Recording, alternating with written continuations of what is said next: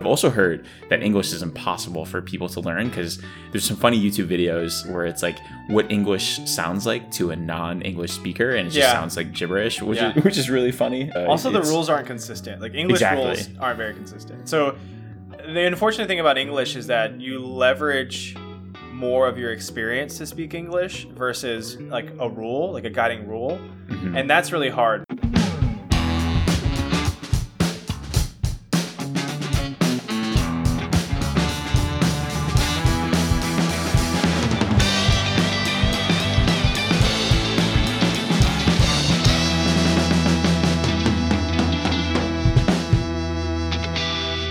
Hey guys, welcome to Product Explained, a show where we talk about products and the companies, history and strategy behind them. I'm your first host, Jeff Lee. And I'm your co-host, Mike Alcazaran. Hola, jefe. ¿Qué tan bueno es tu español? Uh, La biblioteca es en fuego. Um, today's show, Perfecto. today's show, we're talking about Duolingo, a language learning website and app. And obviously Jeff is very rusty on his Spanish by his by his answer. But Duolingo, for those of you who have not used it before, is a mobile app that helps you learn uh, to speak a new language. So, for example, if I want to learn Spanish, uh, yo quiero aprender español. Um, I'll open up the Duolingo app within my mobile phone, and I'll see a skill tree of lessons, starting with the language basics. So. This is like general phrases like colors or, you know, rough directions. It- It'll start leveling up to get to specific ones like travel or restaurants, romance, and, and, and so on. I really like the romance one. I think that's funny how it's so early on in the process of, of learning a language according to Duolingo. Um, but I guess it makes sense if you've, uh, you know, started going to restaurants or you're traveling and out and about and you meet someone. But as a customer, the customer experience is you'll see different flashcards, multiple choice questions, and listening exercises to help you learn through uh, different phrases and different tidbits to, to really start to ingrain yourself into the language learning process. There's also a community feature with Duolingo, so you can connect to social media accounts and also within Duolingo to see progress. So see if your friends are, are learning and see if you have a daily streak that's happening and, and just generally see your progress. And my favorite feature is gamification. So I think Duolingo does a really good job of giving really good bite-sized learnings to help you level up along the Mhm. process and also make you feel like you're uh, leveling up in the process. I know all of us, you know, I think maybe this goes back to we all grew up on video games. So we love to, you know, collect things and just start to level up. And it's a clear indicator of progress. And I think Duolingo does a really nice job um, of, of that, where you get little gems to help you. You're just earning gems as you're going. I don't know what you're going to use the gems for, but but you have them, which is the But you'll have them important thing. someday to use them. exactly. It's, it's almost like Whose Line Is It Anyway points. But um, Duolingo incents you to do daily streaks to just help this progress sticky, which is really interesting from a product perspective because you're just helping to, you know, increase the engagement of your product by essentially incentivizing your customers to, to keep using the app. So let's talk about the business model. How does Duolingo make money? And this is not a marketplace. I think this Ooh. is one of the few software companies that we've done that is not. But I think Duolingo's business model is absolutely brilliant. They actually are essentially a mass translation service. So they actually take all of the user data and aggregate translations and sell these to companies looking to translate articles. So imagine you are seeing something of like, you know, in whatever language you're learning, let's just take Spanish to continue on the example. You'll see a, a bit of text from a newspaper as an example, and you'll be asked as one of the questions to um, to break that text down and translate that into English. And so they're taking all of the, like, the millions of users that use Duolingo to essentially sell that translation back to a company that's looking for it. I couldn't find any publicly available information on revenue. You know, Duolingo has been expanding like crazy and has been around for a while, as Jeff's going to mention. So it's been successful for them. They also have a, a new shop or marketplace within the app that you can earn, buy, and redeem those gems I was talking about. But I can't imagine that that is a huge source of revenue for, for Duolingo. Some of the things that you could use with your gems, for example, was taking their mascot and putting clothes on the mascot. So- Solid. exactly. I I don't get it, but I'm sure that our kids will. I'm sure that'll be massive as we start to go into the future of digitized everything. But yeah, that's that's what Duolingo is and how they make money. Yeah, it's funny because freemium is like typically a, a gaming thing where you buy skins for the characters that you like to play a lot of, and you'll spend the money there. Usually for me, the um the justification for why I'm spending the money is you know it's a free game. I don't mind sending a couple bucks to the developers, and then a few years later, I realize I've spent a couple hundred bucks um, on that game. Totally. Um, Mike, did you take any language classes in high school or in college? Sí, español. Oh, really? You took Spanish? I, I Um, did, but it was like I don't know, not useful. like, Yeah. I mean, it was useful for the basics, but I think like at the end of the day, immersion is really what you really need to to learn a language. Yeah. So I took, I think, four years of Spanish, mostly because my friends were taking it at the time. And I agree with you. Immersion's like really, really important to learning a new language. I also tried to take a Mandarin course in college because it was like a four unit credit and I thought it was going to be an easy A. I was in there for like a week and I dropped out. Just for the folks at home, I- am Chinese, but I don't speak Mandarin and I speak Cantonese at home, but I can't read or write. So I thought, oh, this would be a good opportunity to learn Mandarin. I bought the book. Um, I think I like you know wrote on one page of the book and and then I quit the class because it was like Nope. too many hours. but yeah, I um I remember you know doing everything in Spanish class from you know food days to watching Finding Nemo to we put together a a Spanish wedding before and like we had to like put together invites and uh, I was officiating the wedding. Um, so I had like a Bible and like I had like my notes in there that I was reading in Spanish. but yeah, I do remember you know picking up a new language was was totally fun. Yeah, no, that's awesome. I mean, I I, I took, I think, seven or eight years because we like from fourth grade to eighth grade. Oh wow, it was I went to a small private um, school and did Spanish all throughout that. Um, didn't really I learned like the basics, and I feel like I was just reiterating the basics the whole time. Mhm. It was never like conversational. And then high school, I took it, I think for two or three years in high Mhm. school, and then I took one or two semesters of it in college. I think I took two semesters in college Mm. because I thought that it would be like an easy A, but it was actually super challenging because yeah, it was getting to more of the conversational and like your actual exams were like yeah, having conversations with your professor and that was really hard because it's like you're not it's so abstracted when you're learning Right. of just like little like bits and pieces of like it's so formulaic like one plus one is two but it's really just more jazz you know like your things are going to come up in conversations and yeah, I think what I've always struggled with from a language perspective is um, the ability to respond back because like I, I almost have to do a processing. I, I, I just Yeah. it takes me so much longer to process where I'll hear someone say something, I know what they said, but I don't know the words on how to respond back. So I must look like an absolute idiot when I'm responding back yeah, and I, I think like I do a decent job of like the accents. So someone might think that I'm like more fluent than I am, but I'm just absolutely not. Oh, so it's funny. I never um, even thought about the accents because yeah, I have asked before what my Spanish sounds like, and they're like, "Oh, you can definitely tell that there's an accent." So in Spanish, at least, like one of the first things that you learn is conjugation, which is like basically tenses, and trying to take like a core verb and translating the tenses, and then from there you like probably expand on the different verbs that you might know or use, and then you might also expand into like more difficult tenses like past, present, etc. Um, and then it also depends on who is the the subject in the conversation. So if it's you or if it's a group of people. So number of people and also like the relation to you is also important in, in conjugation.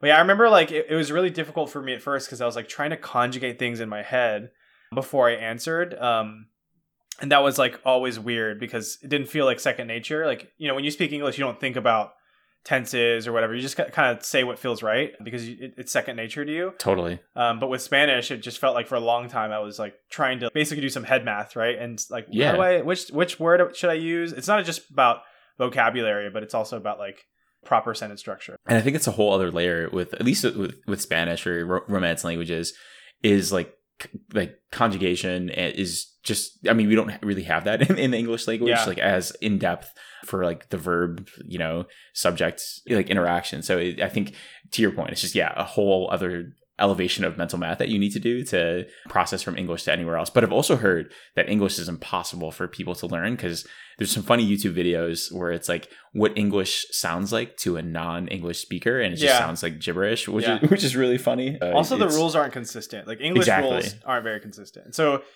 the unfortunate thing about English is that you leverage more of your experience to speak English versus like a rule, like a guiding rule. Mhm. And that's really hard because if you've never spoken English before, you're just having to like watch videos or like watch movies in English to kind of learn how other people speak English and you kind of emulate.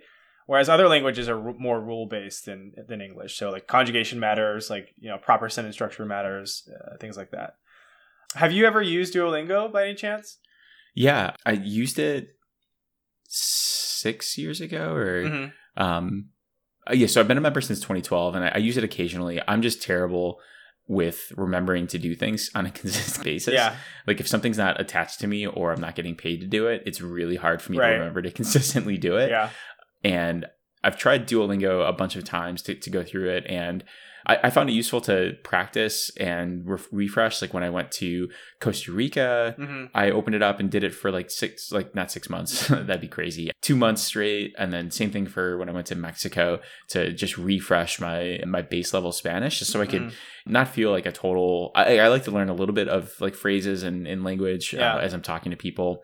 And then also when I was in grad school, I had a lot of Latin classmates, so I just wanted to l- learn some more phrases. But I, I feel like I just learned so much more just like shooting the breeze with them and, and talking with them as opposed to w- with the app because the app is just rehashing. It was more of like memory of all the things I learned in you know the four to six years, however many years of Spanish I took previously. Yeah, language learning is really weird. Uh, so, as I mentioned earlier, I speak Cantonese and I speak English, and I grew up in a Cantonese household where I'd speak Cantonese, but I didn't really have a lot of Cantonese speaking. When I say I don't have a lot of, I had none Cantonese speaking friends like outside of family where I grew up. So a lot of times it felt like a second language, right? As like a secondary language, I mean. Uh, and when I went to grad school, which is in the Bay Area, there was a lot more Cantonese speaking folks, like even in my class. And so for fun, I was just like kind of listening in and like having conversations with them. And I thought that, you know, it was kind of neat to be able to like practice my Cantonese. And I got a lot better just by speaking with them and like hearing the words that they're saying and how they say them and realizing that there's like, you know, just by soaking up how people are pronouncing things, it made a big difference Totally. um, and then like context and all those different you know clues into learning languages. And funnily enough, I ended up marrying someone who's also a Cantonese speaker. So it's like our way of like saying things out in public when we don't want to whisper or like we want to talk about something that we don't want everyone to know about our business. It's like an This food is like- terrible. yeah, exactly. Stuff like that. But it, but it's great. Like I think that I took it for granted knowing a second language until I was really able to use it, and I feel like I've improved my Cantonese so much in the past five years compared to like the prior twenty three years. Well, that math doesn't add up, but um, but yeah, I guess maybe since I learned to speak. Cool. Let's talk about the history of the product. So the concept was originally founded in 2009 at Carnegie Mellon by a professor Louis von Ahn, might be pronouncing that last name incorrectly, and um, Severin Hacker, which is a great name, who was his postgrad student. So Ahn had actually sold another company, which you probably have heard of, which is called reCAPTCHA, and he sold that company to Google um, and wanted to pivot to something else in education. Nice. So reCAPTCHA, if you're not aware, is just a way. It's like a security, I guess, like protocol standard to be able to identify if somebody that's trying to log into a system is a person or a machine. Um, I am a robot. and like reCAPTCHA is really weird. Like you look at a bunch of letters and it's like an image, and you try to type out what you think are the letters, and I guess like from your best guess, it'll determine whether or not you've passed the bar for being a human. Well, it's interesting because it's the same business model for reCAPTCHA that Duolingo uses.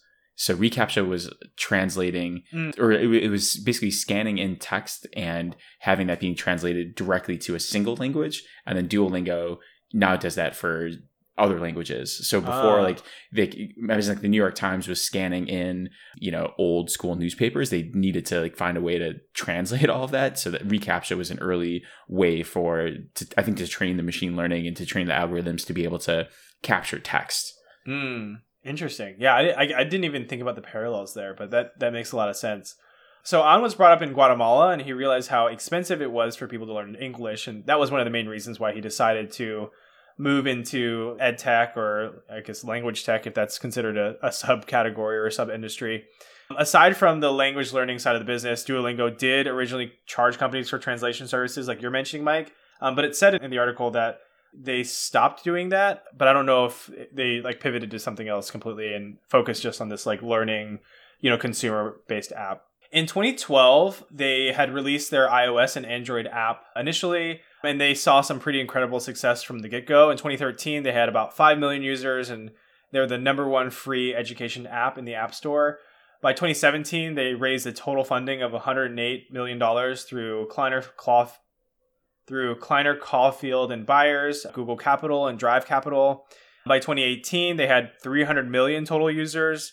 By 2019, they raised a Series F of $30 million from Capital G, which was Alphabet's investment company, which, by the way, is a great investment name. I was just going to um, say, that's awesome. Great awesome venture name. capital name. Yeah and their total valuation at the time was 1.5 billion with 30 million monthly active users. They recently IPO'd in June of 2021, and I think they filed on Nasdaq. And then lastly, there's a section here that I want to cover on criticism and pop culture. So we'll start with criticism. Folks in general have really challenge whether or not Duolingo can help people effectively learn a new language. Like you mentioned, Mike, immersion is a critical part of language mm-hmm. learning. Me moving to an area where I can talk to people on my daily life uh, or you know, people say that they learn the language really quickly if they spend a semester abroad and they've had to actually figure out how to use this language to be able to live in a country. Or even just something as simple as like watching a movie uh, that gives you context plus conversation that helps you learn the language a lot faster. So about six months after learning French on Duolingo, on the CEO apparently demonstrated a lack of basic verb tenses when asked to describe his weekend in French, which is pretty bad PR.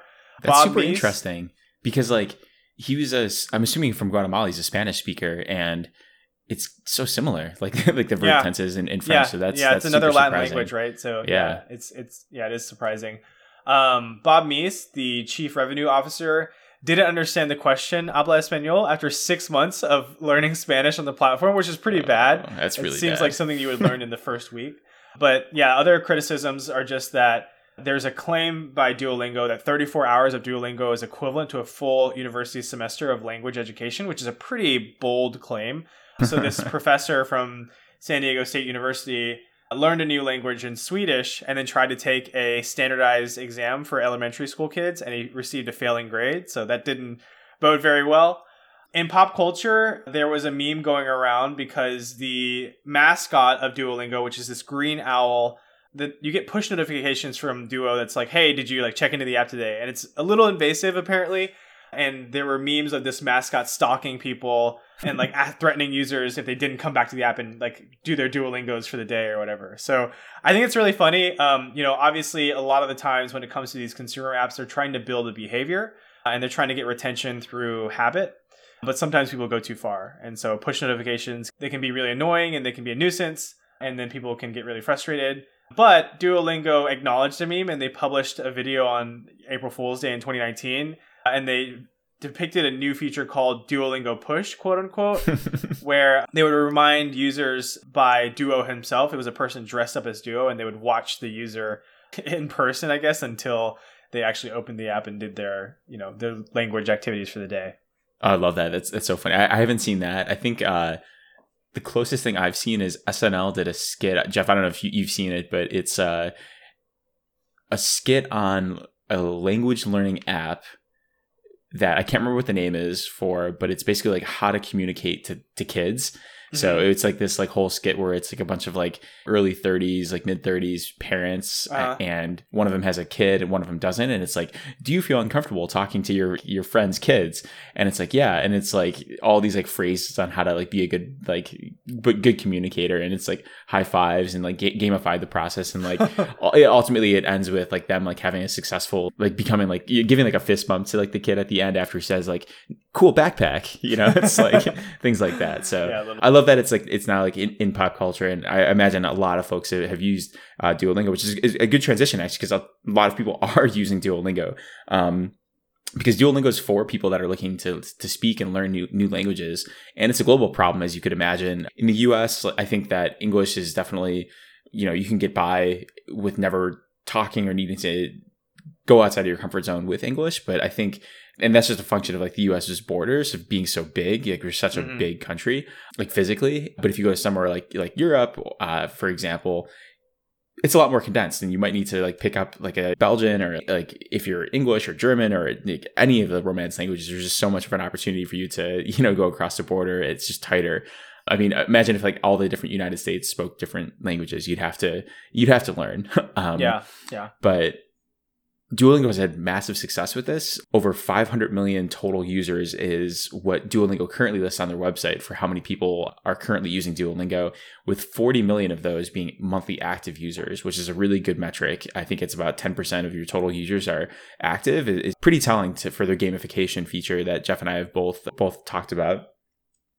I wanted to talk a little bit about an interesting 2019 New York Times article titled 500 Days of Duolingo What You Can and Cannot Learn from a Language App. I thought it was a really fantastic breakdown of the app. Um, specifically, I really liked what you can't do. And this is mm-hmm. goes back to like the criticism, looking critically at, at Duolingo yeah. and what it's doing.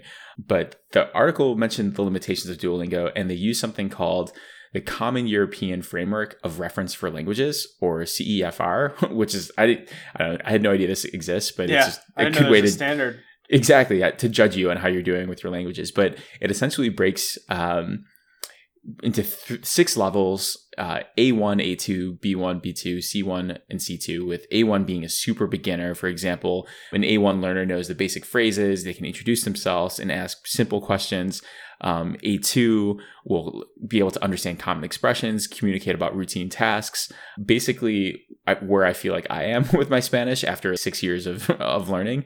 B1 and B2 is like a little bit more complex. Uh, with B2, a level B2 person, you should be able to communicate with a native speaker of a language without straining and potentially start to have complex technical discussions. And then the C level is just like being able to communicate flexibly in a social, professional, or any academic setting. And then C2 is just essentially your uh, almost at the equivalent of a native speaker. So they call that the proficient stage. And this New York Times article, the whole thesis was that Duolingo is not going to get you to to the C level. It's just pretty essentially impossible without immersion. Like you're going to need to like immerse yourself into into languages and to really get that. So they, they call Duolingo really a jumping off point, which I think is a really good way to to frame. And even for positioning for Duolingo, like I think Duolingo must know that they're not necessarily going to get to, to to level you know see from where they currently are. So i'm just thinking of putting my if i was you know a product manager within duolingo i would start to think about features that could get users to that c level. I don't know what that would be. It, might even be something like actual conversations with the community. Maybe we'll eventually see a feature like that where you can you know pop open the app and actually have a conversation with someone in spanish uh, a native speaker or something like that. Hmm. yeah so I, I, think there's a lot of opportunity for, for duolingo there to to keep growing and, and, and improving and they've had so much traction thus far. Yeah i wonder if the difficulty is that people learn really differently and so it's hard to like build a standardized consumer app that's supposed to be a one size fits all and then get people to the next level for everyone to you know be able to be fluent just using an app. I mean it's not a problem that only duolingo is facing. There's other apps that are struggling to teach a very difficult concept and break it down and gamify it through an app right? I think this yeah. isn't the only time uh, or instance that this this happens and this is why you can't just rely on an app versus going to let's say like medical school if you wanted to be a doctor right? Like you, you can teach some of the basics but and it, it is more of a jump off point than anything. Just real quick i also wonder if we'll ever even need i guess like if we'll need to ever sorry i also wonder if we're going to actually need learning apps like this in the future. Like maybe we'll mm-hmm. just get to a point where you put something over your mouth and it instantly translate translates it back. I know yeah. like Google Translate, for example, has a, a, fantastic app, Google Translate, where you can just scan text in and it automatically translates it for you. So I feel like you can be super lazy now, much more, much lazier now when you're traveling abroad than than you could have been previously. There was hardware too that you, I think it was earbuds yep. that could listen into people and then translate it back to you um, using natural language processing and some sort of translator. So yeah, I, there's definitely options in the future for how to translate um, language, which is I think is pretty incredible, especially as we think about people transcending borders and like working with people in global um, companies and working across different time zones, and eventually more and more people are going to need to learn more different languages. So I think it's pretty incredible. Let's talk about competitors. So you know, Duolingo is probably the king in this space around like app learning, but there's a couple other ones. There's Memrise, there's Babbel. There's a throwback that I listed here, Rosetta Stone, which Ooh, Rosetta Stone. Back in the day, um, Rosetta Stone was basically like a series of discs that you can buy and put in your computer and learn new languages. It's usually like hundreds of hours of content, so definitely not as easy as an app, but it was supposed to be more accessible than like getting a language instructor or having a tutor or something like that. And then the lastly is like language immersion. Uh, which obviously is like just throwing yourself in another company or like a situation where you need to learn the language to be able to survive. Um, you know, a lot of first generation immigrants they do that. They come over to the U.S. and they have to learn English or vice versa. I think it's really interesting or mind blowing to me to see for example, I've watched like YouTube videos of folks that are like native Chinese speakers that moved to, let's say, Mexico and started businesses there. And so they speak Spanish as well as as Chinese. And yeah, it's just crazy. Like you, when you throw people into these situations, they like are forced to learn the language, and they kind of do their best to learn, learn a second language, which is incredible.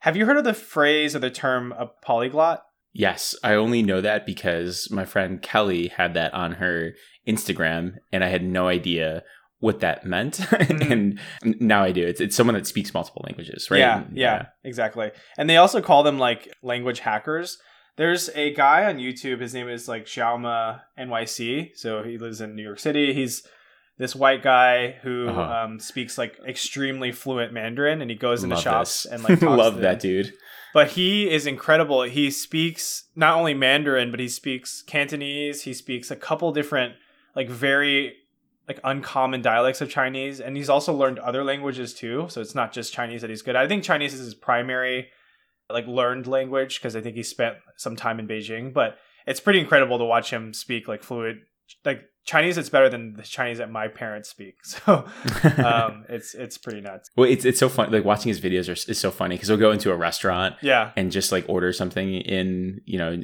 he's is he speaking Mandarin or Cantonese? He usually speaks Mandarin. Sometimes he does Cantonese videos. Yeah. And I love like where he like he knows where like where the restaurant is and the dialect is. Yeah. So he'll actually even do it like a ch- change his accent to make yeah. sure it, it, it fits. So it's it is really incredible to watch. Like I, I obviously like maybe not obviously, but I, I don't speak Cantonese or Mandarin, so it's I, I don't understand it. But just seeing the faces and reaction of like the restaurant owners that are like like what is this white person doing? They um, always say like oh your your chinese is so good. Where did you learn it? Yours exactly. is better than mine. Yeah it's it's great.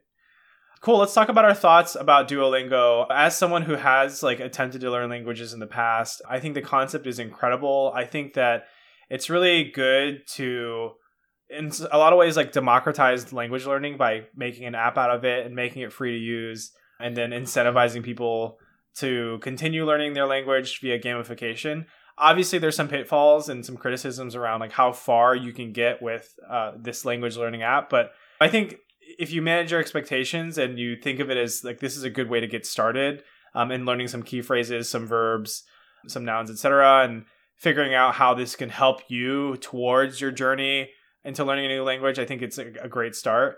I I really like the idea, I like the concept. I am curious about how far Duolingo is going to get us in terms of like learning languages if we do have another means to translating in the future. Like you said, either something like a phone app like Google Translate or like a hardware piece that uses NLP to, you know, actively translate it and read it back to you.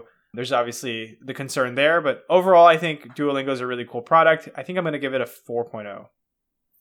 Nice. So I was also going to give this a four star on the on, on the money. So I'll, I'll 100% agree with you on the on the four star rating there for for very similar reasons. Like I think it's like probably close to like a 4.8 4.9 star product for just jumping off. You know, like if you've never you know mm. tried to attempt to speak a language, it's going to give you some really good basics and kind of get you up to speed super quickly and in a fun and engaging way. So I like that, but it is missing like that if you truly want to become a speaker like you're gonna have to you know hire like a language coach yeah, to just talk to else. you yeah. yeah, or or just go to that place you know so I, I, think it just you know b- you know jump out of the, the airplane and start building the parachute on the way down i think that's gonna be the best way you're gonna learn learn a language so yeah i think it's a four star product you know i've tried it with um tagalog because i you know my dad's from the philippines and I, I, wanted to start to learn some basic words. So I have explored that, and it's actually helped me connect with him a little bit more of just Was like trying to. No, t- t- typical Asian father, just not not impressed. Like, why aren't you why, why aren't you fluent yet?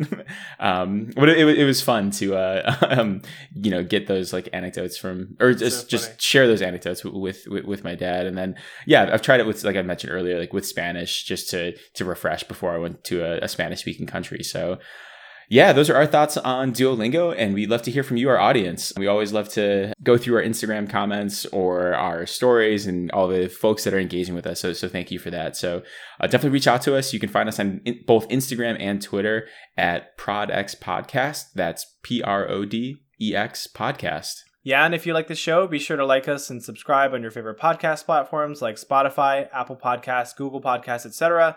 And let us know what products we should review next. See you next episode.